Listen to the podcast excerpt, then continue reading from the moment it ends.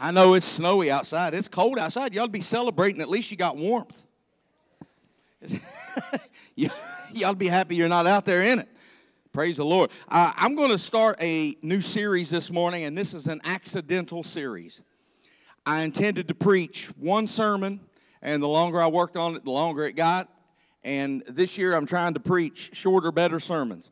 And once I figured out that I had about 27 pages of notes, I realized I could not, in good conscience, keep you here uh, until kickoff at 6 o'clock tonight. So I decided I would turn it into a, a series, and then I thought it was just going to be two weeks and three weeks, and now it's a four week series. And the series is called The Anatomy of a Lie. Hmm. I, have I've been very deliberate and very intentional with how I've been setting up my sermons for the first month of this new year. And this fits right in line with what I want to do. Now, some of you are new. Every Christmas season, we pick up new people, and we're thankful for that. Christmas at the movies, amen.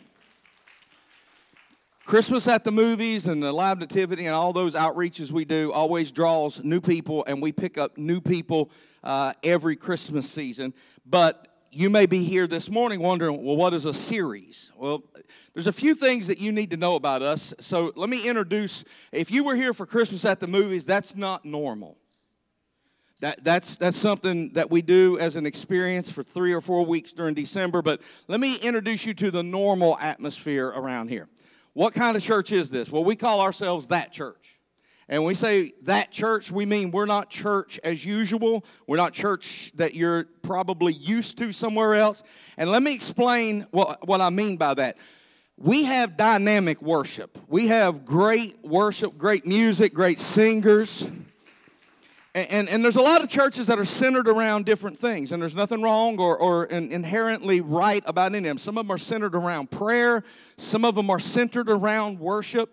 Some of them are centered around a small family uh, atmosphere. We are centered around this book. That's, that's who we are. We, we're centered around this book. However, we are balanced with this book. And you may not be used to that. Wherever you went to church at before you showed up here, you may not be used to having a balanced outlook. We believe in the whole Bible rightly divided. And let me explain what I mean by that because I've known churches when I was growing up, especially when I was a young Christian in the South, that preached every service what I called what, what's affectionately known in the South as hellfire and brimstone. And, and, and, and it's all sin all the time. And when you come to church, you always feel like they took this thing and used it as a hammer and you was the nail. Somebody say amen if you know what I'm talking about. And some church folks, especially in the South, that's their only witnessing tool.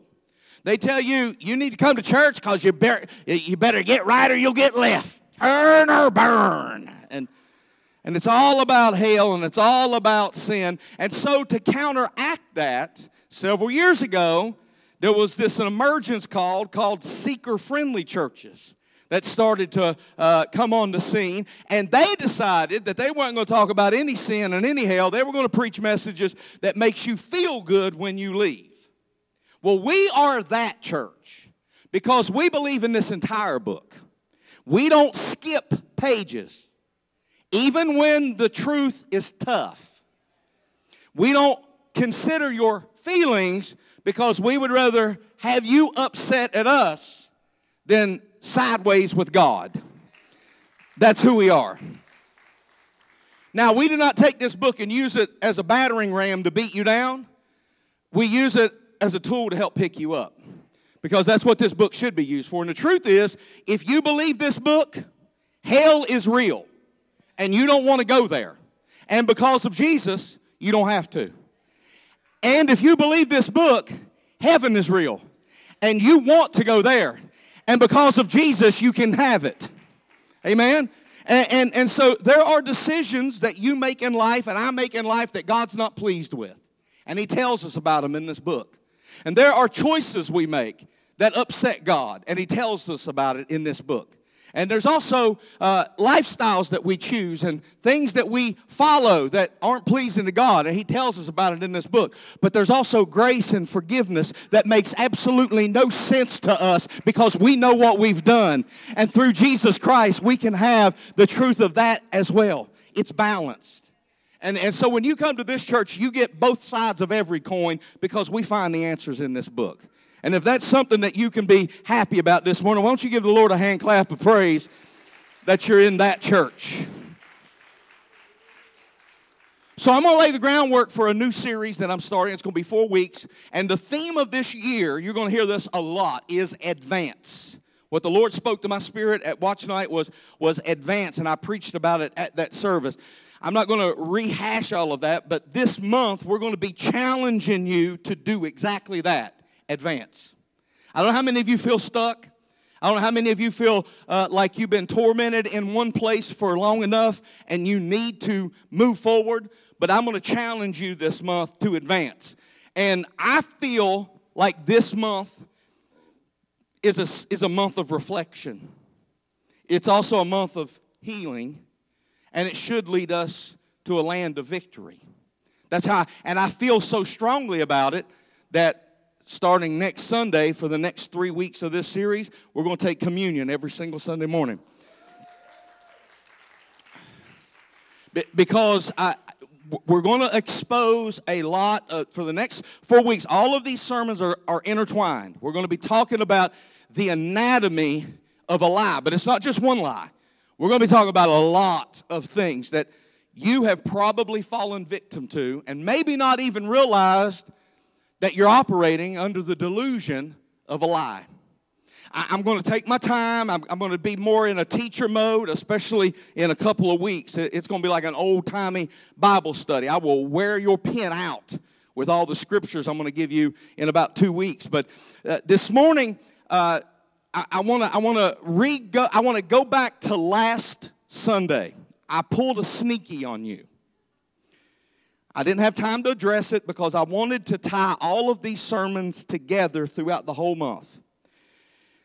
Last week, my last scripture, if I could have the part of it up on the screen that I asked you to bring, was Acts 20, 24, and this is what Paul said. But none of these things move me. None of these things. He was talking about the perils, the dangers, the situations, the people trying to kill him, his own, his own kinsmen turning against him, going to prison for things he didn't do. All of these things. But none of these things moved me. That, that was where we stopped last week. That's where we ended. Acts 20, 24.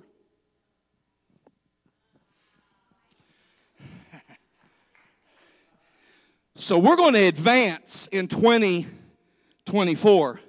And the reason we're moving forward is because what Paul said, the stuff that you have came through, you're not going to let it move you anymore. Your 2024 is going to look different than your 2023. And you know that I don't get caught up in all the uh, ideas of New Year's resolutions that, that your whole life's going to change just because the calendar flipped the page. I don't believe that because those things have to come from within you.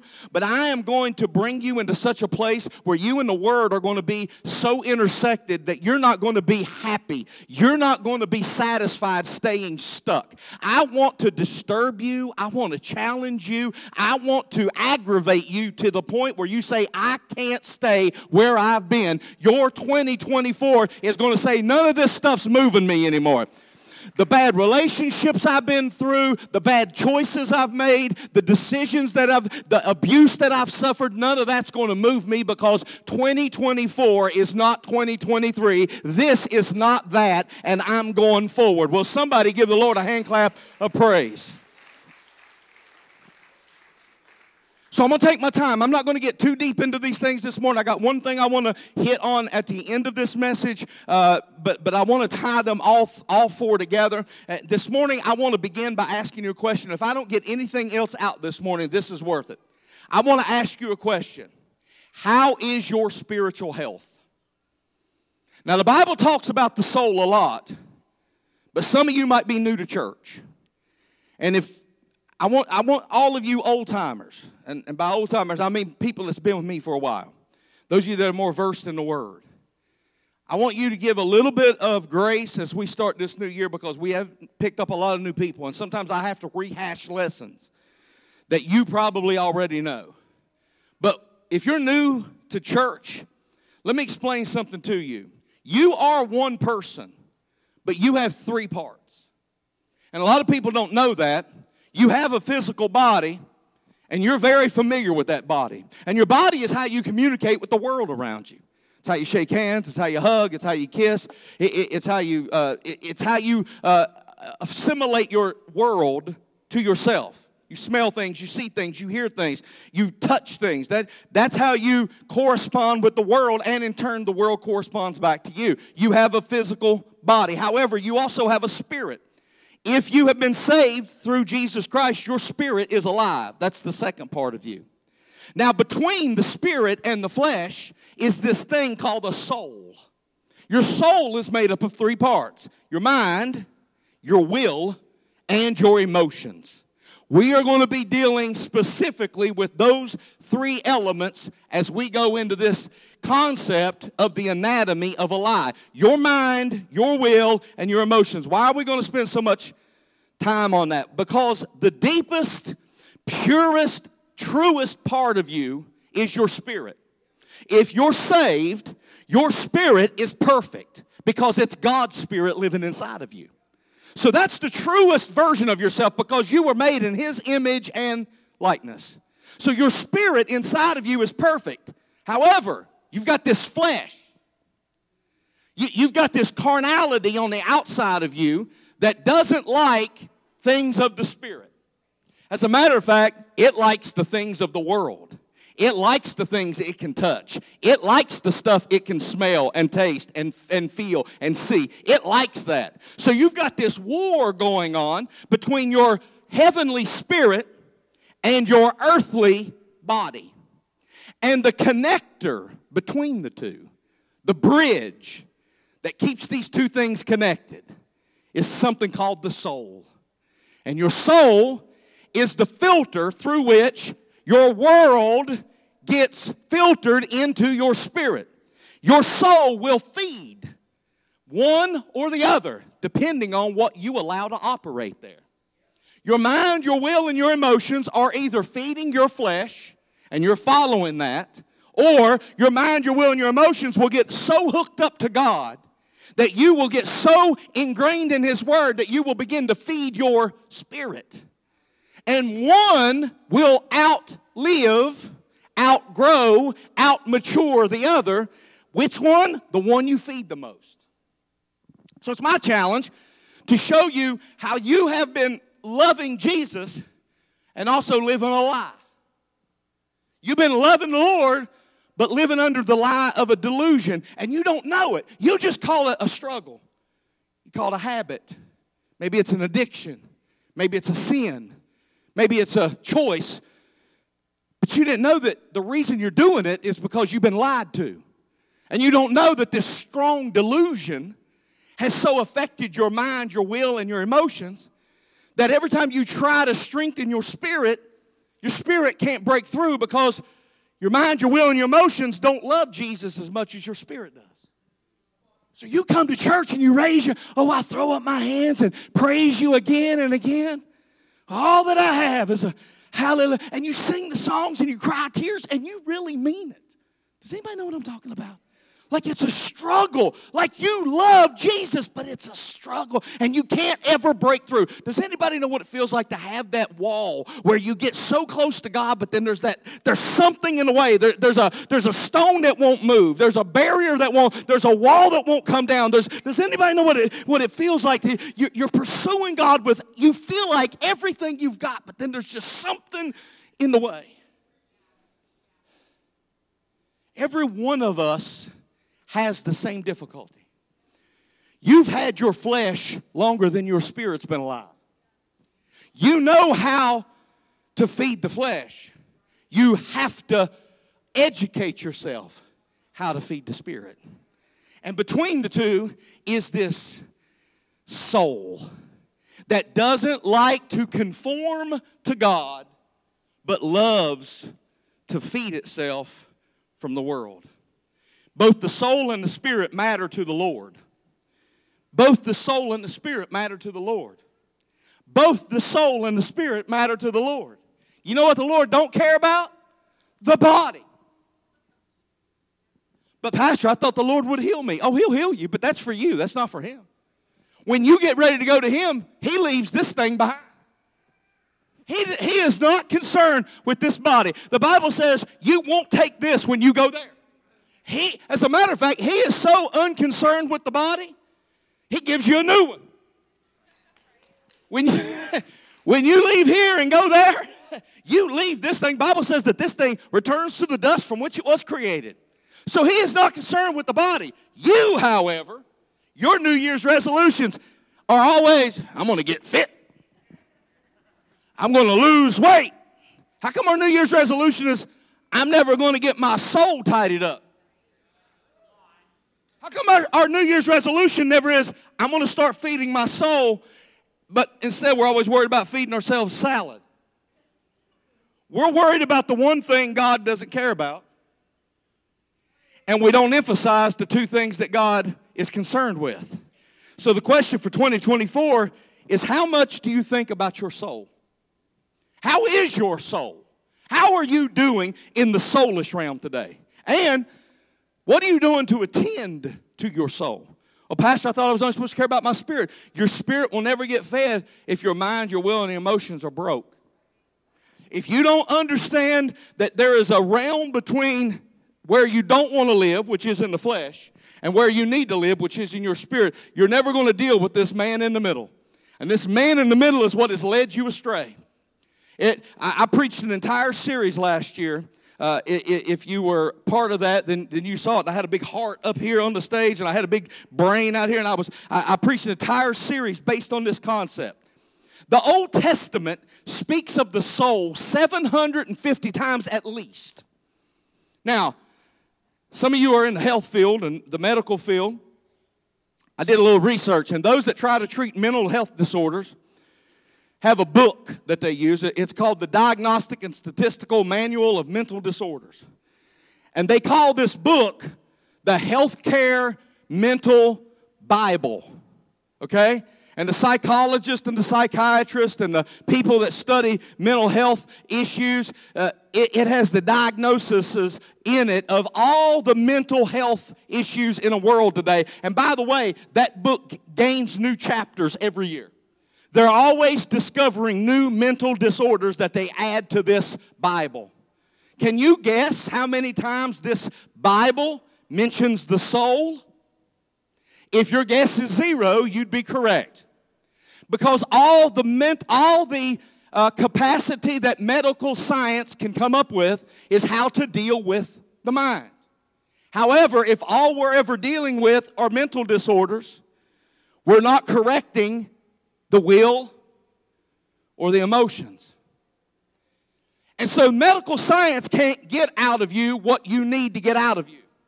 You need the Holy Ghost. You need the Word of God hidden in your heart and the Holy Spirit to cleanse out of you what you cannot get out through medication or counseling or any. You, you need a supernatural cleansing. And that's what I want to talk to you about in this series because uh, you have a body, you have a soul, and if you're saved, you have an alive spirit in you. And most of you have only been treating one or two of those things. And a lot of us are not very well on the soul level. I'm going to be honest with you. Because uh, understand, if you're not well in your soul, it don't matter how many push ups you do. You're not going to be well on any level, really. Uh, because of that, your soul needs to be your highest priority. Your spirit will take care of itself because your spirit is connected to God. You don't have to strengthen your spirit, your spirit will strengthen you. But you need to make your soul your highest priority. Busy people today say crazy stuff like, I don't have time for church. I don't have time for Bible study. I don't have time for prayer and worship. I got too much going on. Too much to take care of your soul? Too much to take care of your mind, your will, and your emotions? So, so people are making plans to have time to go to the gym. We definitely make time to go to work, but I'm going to encourage you this morning you need to prioritize your soul. Jesus said it better than I could in Matthew chapter 16. He said, What does it profit a man if he gains the whole world but loses his soul? And what Jesus was actually saying was this you can make all the money, you can rule all the nations, and you can rack and stack all the material goods that money can buy, but if you lose your soul, none of it profited you. And some of us could probably use a little less work and a little more prayer. And some of us could probably give a little less time to our hobbies and give a little more time to our worship and strengthen our soul and find out that the things we think we can't neglect are really distracting us from the thing that we couldn't uh, neglect in the first place, which is our soul. And maybe you're focused on the new year and exercising dominion over external things, but I want, to, I want you to begin to pay attention to not lose dominion over your soul. Because some of you are sick in the body, and it's not because God wants you sick. God doesn't want any of us sick. Some of you have marriages that are unraveling and falling apart, and it's not because that's God's will. Some of you are uh, watching your kids uh, go off and, and do all kinds of manners of, of wild craziness, and you, you can't seem to pray. You can't seem to get a breakthrough, and it's not because that's God's will for their life. Some of us are praying under the delusion of a lie. Some of us are reading our Bibles and quoting scriptures, but a lie is standing between us and victory. These are the things I want to expose in the next four weeks. Are you up for it? Amen? Okay. Let's, let's jump into Judges chapter 8. I'm only going to use one verse, so I'm not going to ask you to stand this morning. Uh, Judges chapter 8. Now, the book of Judges is a collection of stories about how dysfunctional Israel was. I like it because it shows you how dysfunctional all of us are. Let me just give you a brief synopsis of the book of Judges up until this point. Israel was God's people. Say yes. Israel would get close to God and then take God for granted and then backslide. And then God would send another nation to take them as slaves. And as they were slaves, they would cry out to God. And God would send a judge to free them, to get them loose. And then they would start the cycle all over again. Isn't it amazing how when we're in captivity, we cry, out, we cry out to God, but then when God brings us into victory, we forget it. And by the way, this was not a new concept. By the book of Judges, God had already told the, the, his people when you come into the promised land, don't forget who got you there.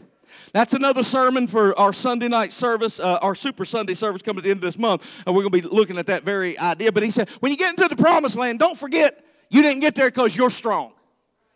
And, and this was this was God's people's mentality all the time. They would get in trouble, cry out to God. God would help them, rescue them, because that's what He does and then they would immediately forget him and they would be in bondage again and the crazy cycle would just continue.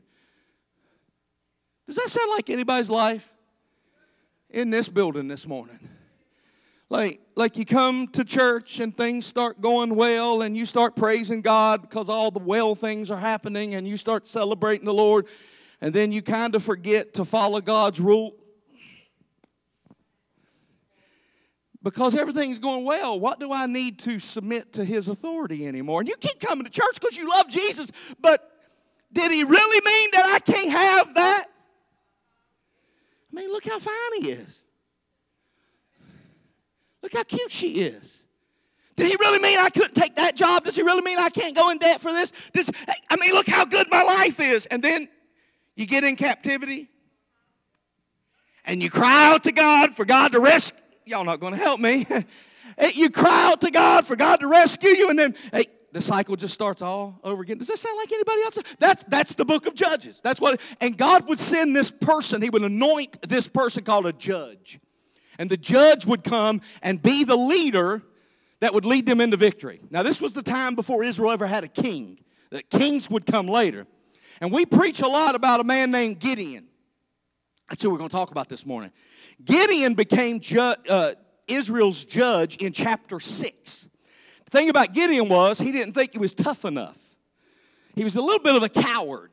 He really didn't believe in himself. He had low self esteem. He didn't even believe God wanted him to lead. So God had to show him a couple of signs in order to get him to be the leader that he wanted him to be. And then in chapter 7, Gideon has this uh, famous battle with the Midianites. And if you've ever read this story or you've been in church and you've heard about the battle with the Midianites, Gideon had too many soldiers, God said. So God kept whittling it down. Y'all don't whittle up here. My, my southern roots are showing again. He kept decreasing the army until Gideon only had 300 soldiers to fight against 125,000 Midianites because God wanted to show Gideon it's not by might nor by power, but by my spirit that will bring you the victory. And, and, so, and so that's chapter 7. Now, here in chapter 8, here's what happened. With 300 soldiers, Gideon overcomes the Midianites. He's whooped them all, killed most of them. But then the ones that they couldn't get their hands on started scattering. They were running all over the country, and that's what's happening here in Judges chapter 8, and we're going to look at verse 4. Gideon then crossed the Jordan River with his 300 men. Stop right there. Stop right there. Don't, don't read the rest of it yet. He started with 300 men against 125,000. They have killed most of the 125,000, and they still have 300 men. They haven't lost a soldier. And they have already defeated an army of 125,000 people, and there's only a few left. And they're chasing the few that are running away from them. And look what it says. And though exhausted, they continued to chase the enemy. I came into the church a little over 25 years ago, and the, the big topic of discussion in the church everywhere, all the books, all the conferences, all the big name preachers, they were all talking about this thing called spiritual warfare. And they were always telling you about the whole armor of God, and they were always telling you about naming and claiming, and they were talking about the right way to anoint people and all of that's fine and necessary. But do you know what I never saw preached in church before? The price you pay just from fighting. The price and the toll it takes on you to just stay in the battle. Because when I got into church 25 years ago, it was all about putting on the whole armor of God and how God was going to show up and his, his angels would go before us and his angels would go, and all the songs that was being written. And, and back then was, was the time of the big revival that was happening in Pensacola and all the songs that were being sung was about how God was for us and he was a mighty shield and a, and a stalwart of our defense. And all that is true. But nobody ever got in pulpits and stood flat-footed and looked at us and said, but sometimes you're going to be winning the battle and be weary. Listen to what the Bible says. It says that they were chasing the enemy, which means they've got the enemy on the run, but they were exhausted. Some of you don't like to admit that you're exhausted because you feel like it means that you're a loser. But this scripture shows you that you can be winning the warfare and be weary. Child of God, hear me this morning. They were doing what God told them and still got wore out. They were resisting the devil and even had the devil on the run, but they got wore out. They were winning the fight, but were exhausted. Does anybody know what it feels like to be winning but weary? Like you know God's for you and nothing can be against you. But does anybody know what it feels like to be fighting and you know God's on your side and you're seeing the evidence that He is with you, but you are just, is it just me? Is it just me and Jenny in this room? I mean, you are you are winning. You know you're confident that God is for you, so nothing can be against you, but you are just wore out. Hear me this morning. You're wore out, but you're still going you haven't quit because the enemy couldn't make you quit. You're still going. In fact, I think a lot of us find ourselves in the same situation, and I don't even, we don't even realize it because sometimes winning feels like you're actually losing when you're winning while you're exhausted. While you're winning, but you're burned out. You're winning, but you are depleted. You're winning, but you are weakened. Because fighting takes a lot out of you. Now, listen, I hit the big 5 0 this year.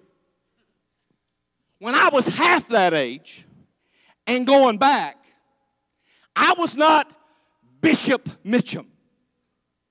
I was another dude that you have never met. My wife has met him. She met him well. She'll tell stories about that guy. About how that guy would as soon slap the taste out of your mouth as to look at you. How that guy, every time he, he got in an altercation, usually somebody ended up in the hospital. He, she can tell you stories because there was another guy that was in this meat suit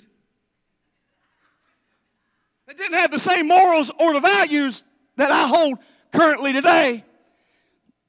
There's still some of him down in there. Don't don't don't don't test the water. Like he he could be summoned.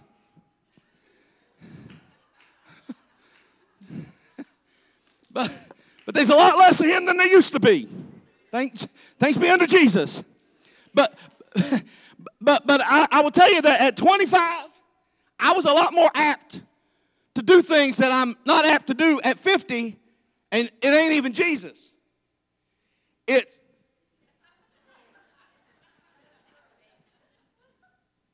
stuff hurts now that didn't hurt back then. Listen, you know what I found out a long time ago? And I help me, Holy Ghost. I'm just testifying, I'm not encouraging. You know what I found out about fights a long time ago? Ain't nobody wins a fight. Nobody wins a fight. You know how many times I've had my knuckles busted and broken on this hand? And every time they say, Boy, Albert really put one on him. Yeah, but I put one on myself too at the same time. Because staying in the battle, even when you win, costs you something. You do not come out of any battle unscathed.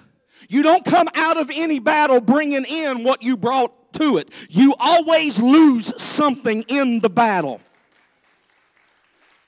And that's what we never talk about. We only talk about spiritual warfare and the great victories God's going to give us. But that's why winning sometimes feels like losing because you get exhausted. Your body gets exhausted from hard work. But have you ever thought about how worn out you are on the inside? Anybody else know what it feels to be just have inside exhaustion? Listen, I've been I've been staying off of social media. I've been I've been I've, only been going on there and sharing stuff from the church and stuff. I've been trying to to just stay off of it because it makes me internally exhausted. It it takes stuff out of me and puts nothing of value in me. I go on, I hit it, and I get away. I drop a bomb and I leave. okay. Look at this scripture. They are completely defeating the enemy. They have the enemy on the run, and isn't that what we want? We want to get the enemy on the run. That's what they're doing. And all they have to do is finish the fight. Hey, the enemy is running away from them, and they get to the Jordan River, and the Bible says they had a decision to make. Do we cross over even though we're tired? Or do we stay here and lick our wounds and try to recoup some of what we lost? I know a lot of people that have gotten to that same place and did not cross over. People that used to be faithful to God in His house, people that used to hold ministry titles, people that used to be on fire for the Lord, and they got to the place where they were just exhausted and they chose not to cross over. Because they could not tell the difference between wore out and defeated. This sermon title, that's all, all that's my introduction. This sermon title is I Think I Can. I think I can. Because let me expose your soul for a little bit. The truth is, when you get exhausted, when you get worn out, your mind will play tricks on you. Why do you think the enemy waits until you are depleted to come talking to you? I don't even have time to get into this, but when he got Jesus into the wilderness, he waited until Jesus had been fasting for 40 days. Can you imagine how emaciated his body was? Can you imagine how mentally exhausted and worn out Jesus was? Yes, Jesus was God, but he was fully man. And can you imagine going 40 days without water, without food? Jesus is emaciated. He's down to skin and bones. His mind is probably trying to play tricks on him. And then the devil shows up. Then the devil comes spreading his lies. You want, want to know why? He waits until you are standing there at a crossroads having to make a decision. Do I go across or do I stay here? I'm so tired. I'm so weary. I know I'm winning, but it doesn't feel like I'm winning. He waits until that moment because a confused and fatigued mind will make bad decisions. If he can get this body and this mind weary, and he comes spreading his lies at that moment, he can talk you into stuff that you just fought your way out of. I want to take you to John chapter 8 to show you how this works. We're probably going to use John chapter 8 several times, at least reference it through this sermon series, because here's a crazy confrontation between Jesus and a crowd of people. John chapter 8, beginning with verse 31. To the Jews who had believed him, Jesus said, Stop right there. These were Jews that used to be Jews, but now they have converted to following Jesus. That, that's important for you to understand. To the Jews who had believed him, Jesus said, If you hold to my teaching, you are really my disciples. Then you will know the truth. This is the famous scripture that everybody quotes. You will know the truth, and the truth will set you free. They answered him and said, We're Abraham's descendants and have never been slaves to anybody. Stop right there. What an ignorant thing for them to say. What was the whole 420 years in Egypt? They were Abraham's descendants then too.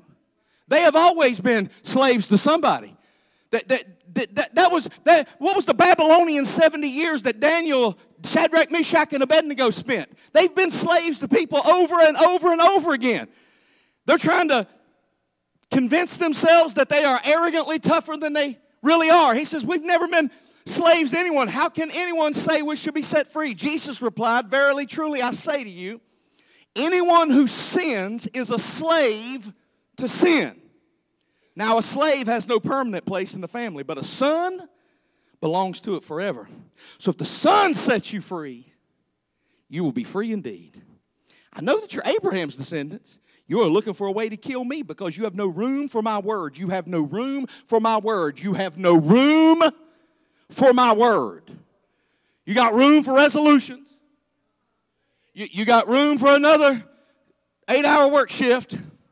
You, you, got, you got room for another pedigree, but you got no room for my word. I'm telling you what I have seen in the Father's presence, and you are doing what you have heard from your Father.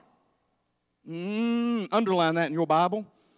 What you have heard from your father. Can I just stop right here and tell somebody you might want to get some attitude for this new year? Eh, eh, some of you are going to stay stuck where you've been in 2023 and 2022 and 2021 because you ain't willing to change nothing. But before this service is over, some of you need to get some attitude for the new year if you want to change anything. Because some of you are going to have to completely revolutionize the way this thing up here works. You're going to have to be willing to say, Devil, this is the year that you can miss me with all them lies. The stuff that you told me before I used to operate like it was true. You told me I was worthless, I operated like I was worthless. You told me nobody loved me, I've operated like that. You told me that I was sick and I would never be healed, and I operated like that. But those days are over because I can't believe that anymore.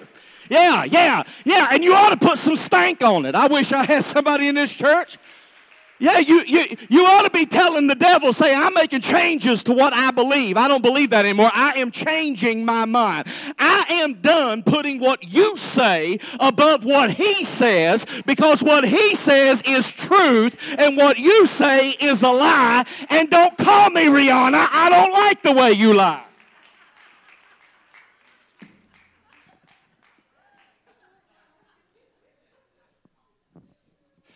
Verse 39 Abraham is our father, they answered. If you were Abraham's children, oh boy, I'm going to get in trouble right here. If you were Abraham's children, said Jesus, then you would do what Abraham did. As it is, you are looking for a way to kill me, a man who has told you the what? Why would anybody who heard the truth want to kill the messenger? I like the way he lies. Mm. Uh, and when the truth comes, you got two options. You can lean into it and change, or you can reject it and walk away from it and try to kill the messenger. Man who has told you the truth that I heard from God, Abraham did no such things. You are doing the works of your own father. Something tells me he's not talking about Abraham. Jesus said to them, If God were your father, you would love me because I've come here from God. I've not come of my own, God sent me. Why is my language not clear to you? Promise of victory. Bible believing Christian. Those who are sick and need a healing. Those that are bound and need deliverance. Those that are addicted and need set free. Those that are tired of making bad choices. Why is my word not clear to you? Because you are unable to hear what I say. You belong to your father. Oh, now he says it. It ain't Abraham, the devil. And you want to carry out your father's desires. He was a murderer from the beginning, not holding to the truth. For there is no truth in him. When he lies, he speaks his native language, for he is a liar and the father of lies. It is amazing the way the devil gets us at that crossroads where we are winning but weary and we have choices to make. He gets us in tight spaces and he makes us think that the best is behind us. He makes us think that even though we are winning, we are really losing, and there is nothing that we can do about it, and we might not even, might as well not even try. And when we say in the church, that devil is a lie, everybody claps and shouts. But it's not like we are running around saying that he's telling you stuff that you know is untrue. When we say the devil is a lie, that's not like he's coming telling you the Browns are going to win the Super Bowl. You know that ain't true. Like you would recognize that immediately and say, Satan, get behind me. Only the devil could come up with something like that. No, the devil is wiser than that. The way he operates is by deception. Which means this, the devil specializes in saying things that sounds true. He's slick with it. He says it in such a way that you don't know it's him that's saying it. Yeah, yeah, when the, when the devil talks, it sounds like you. I'm gonna go ahead and tell you, God don't talk to me in big booming voices. I don't know if that's how He responds to you or not. Like I, I know Moses went up on the mountain and God spoke to, and it so shook the mountain and the people that when Moses got down, the people said, "Tell God, don't ever do that again." Like, like we heard His voice up on that mountain. We don't ever tell Him to tell you, like whisper in your ear, and then you come tell us, like like that. Like so, God don't talk to me in this big booming voice. When God speaks to me it's a still small voice. And it sounds like me. And when the devil speaks to me, the father of, when he speaks to me, it's in my voice. The devil don't talk out loud to me unless I'm watching the news.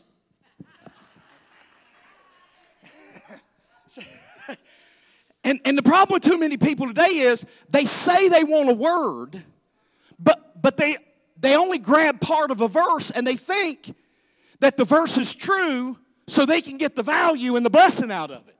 Because here's what they heard. They heard the truth will set you free. And some of you have heard that too, right? But but it didn't just say the truth will set you free. It said you will mind, will, emotions. You will. So there's something supernatural about getting the word in your knower. Okay? You will know the truth, and then the truth will set you free. So you can't just be around the truth. You, can't just come and by osmosis soak this stuff up. You, you can't even just come all the time and hear the. Did you hear what Jesus told the Pharisees? He said, You've heard me speak the truth and want to kill me. Because you, you can hear the truth and reject. The truth is not choosable. You have to know the truth. And notice what Jesus said about the Pharisees. He said, There's no room for you for the truth. Come on up here. I'm going to stop. I'm 45 minutes in. I got like two pages of my 97 page thesis. He, he says, he says, there's no room for you for the truth. In, in, no, there's no room in you.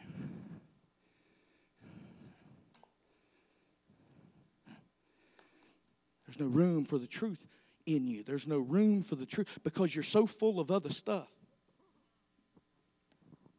Maybe it's presuppositions, maybe it's wounds, maybe it's pain, maybe it's suffering, maybe it's memories.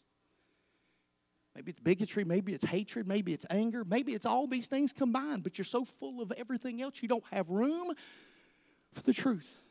And then he uses this other phrase. He said, You've heard the truth, but you couldn't hold on to it. I want to remind you who he was talking to. I told you to pay attention because I, I brought it to your attention when I read it. Who was he talking to? Jews who believe. These were believers. These were Christians. These were every Sunday churchgoers who loved Jesus and His Word, but couldn't hold on to the truth.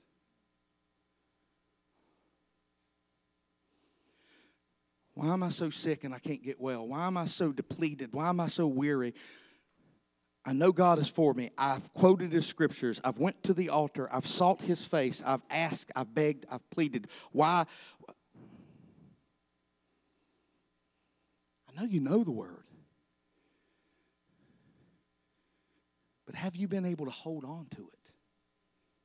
Because when you get to the Jordan River and you are pursuing, but you're depleted, you're winning, but you're weary, some people know the word and still stop.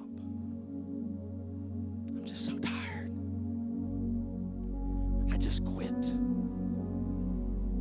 I just I can't do this anymore. And can I tell you that sometimes you don't quit out loud? Just like you get tired on the inside, sometimes you just quietly quit. You just give up on the inside. You ain't never came out and said, God, I don't love you anymore. None of us got the, the, the, the, the gumption to do that. None of us are strong willed enough to look up into heaven and say, I don't like you anymore. I don't believe in you anymore. No, no, no, no. But on the inside. So you still come to church because you know it's what you should do. And you're around the truth. You quote truth. You believe truth. But there's no room because what's filling you up is remorse regret, sorrow, misery, pain, wounds. And there's no room for the truth to get in, so you can't hold to the truth. You know it, but you don't hold. Is this making sense to anybody? This is what he said. And he said, So the father of lies comes and starts spreading his message. Because you're weary, because of what you've been going through, you believe a lie more than you believe the truth.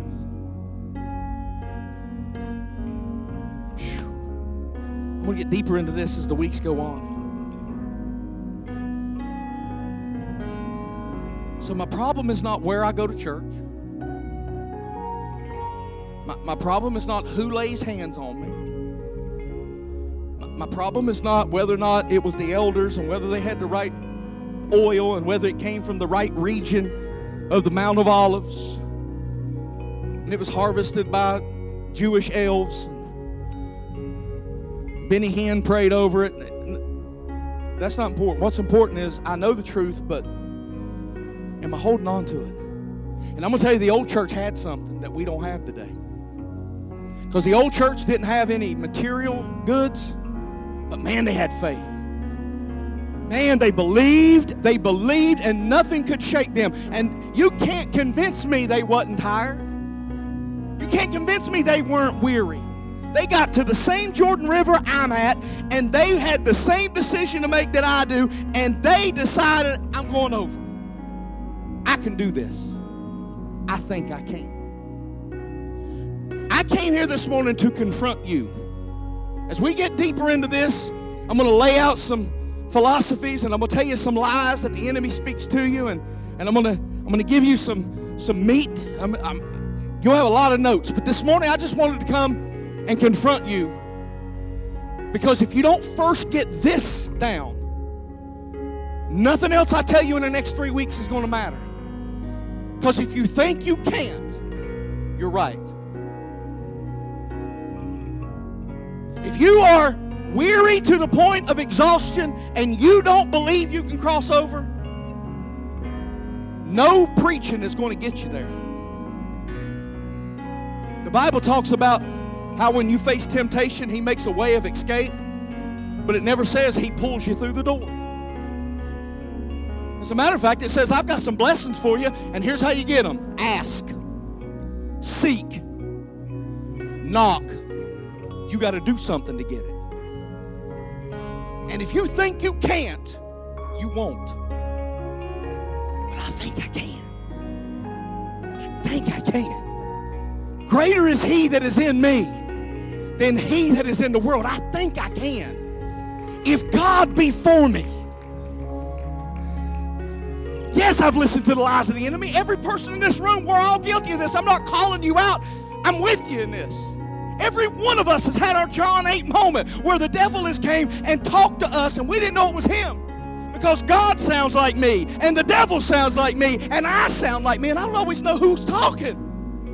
So I have to understand what the standard is, and I'll give you that in the in the weeks ahead. But I just wanted you to come this morning and just kind of build you up and say, I think I can.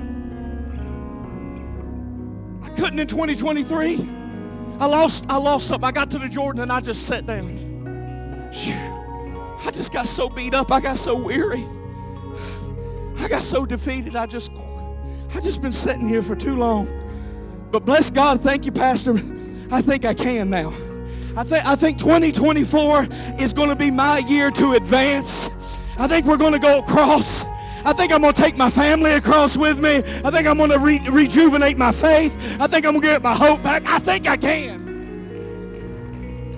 I'm tired, I'm exhausted, but I think I'm going to win this thing because God didn't bring me this far to just bring me this far.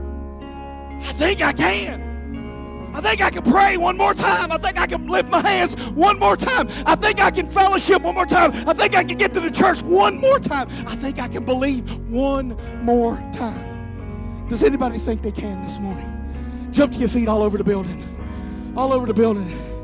My God in heaven, Lord, we thank you. We praise you in this place. I want you to lift your hands if you would. Just like you're releasing all the things that you've been weary about, that you're just letting it go. If, you, if you're able to. I know some of you have physical limitations, but if you're able to, I want you to lift your hands. And, and as you lift your hands, I want you to just think, I'm, I'm releasing everything that I've been wore out by. I can't make sense of it. I've been crying about it. I've been testifying about it. I've been posting about it, but I'm just so beat up. I'm so weary. And I'm going to release that right now. Or maybe you're wore out and just need to receive some strength. So as you lift your hands, you're giving heaven a point of contact to touch you with. And, and you're, as you're letting go of what you can't hold on to, heaven is touching you. Yes, I'm tired, but I'm going to cross over. I've fought too hard to quit now. I've came too far to turn around. Yes, I'm tired, but the Son has made me free and I am free. I'm free to shout. I'm free to dance. I'm free to run. I'm free to claim my victory and believe that God is for me. God, I want you to shut the lies up in my head. I want you to speak the truth to me, your truth. I don't want to let my trauma become my truth. I don't want to let my trials become my truth. I don't want to let the weariness become my truth, but your word is truth. Connect it with my spirit right now and lead me where you want me to go. Your word is truth. Now we're going to do this in reverse order. And this will be the last time in this series we do it this way because we're going to be taking communion. But I'm going to ask the prayer team and the staff, if you would, to come line up up here. This is the way I feel like we need to do it. And just face the congregation, if you would.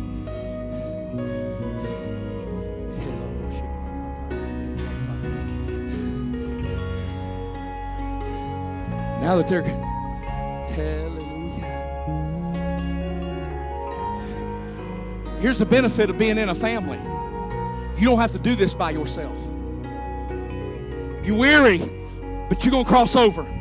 I'm tired, I'm exhausted, but I'm going to finish this thing. This is going to be my year. I think I can. I think I can. And if you are here this morning and you are just wore out, you are weary, you are beat up, but you know you're not defeated. You're an overcomer, but you are tired. I want you to come up here and stand in front of one of these prayer team members, and I want them to pray with you. And I'm going to pray that the strength of heaven is going to come into you and infuse you. The Holy Spirit's going to do something in your body right now. It's going to do something in your mind right now. I want you to give your mind over to this thing. I want you to I want you to say, God, fill my mind with your truth. I know who you are, but God, I need to hold on to your truth. This has been a rough season. It's been a tough season. It's been a long season, but your word is truth. And I believe, I believe, I believe, I think I can. I think I can. I think I can.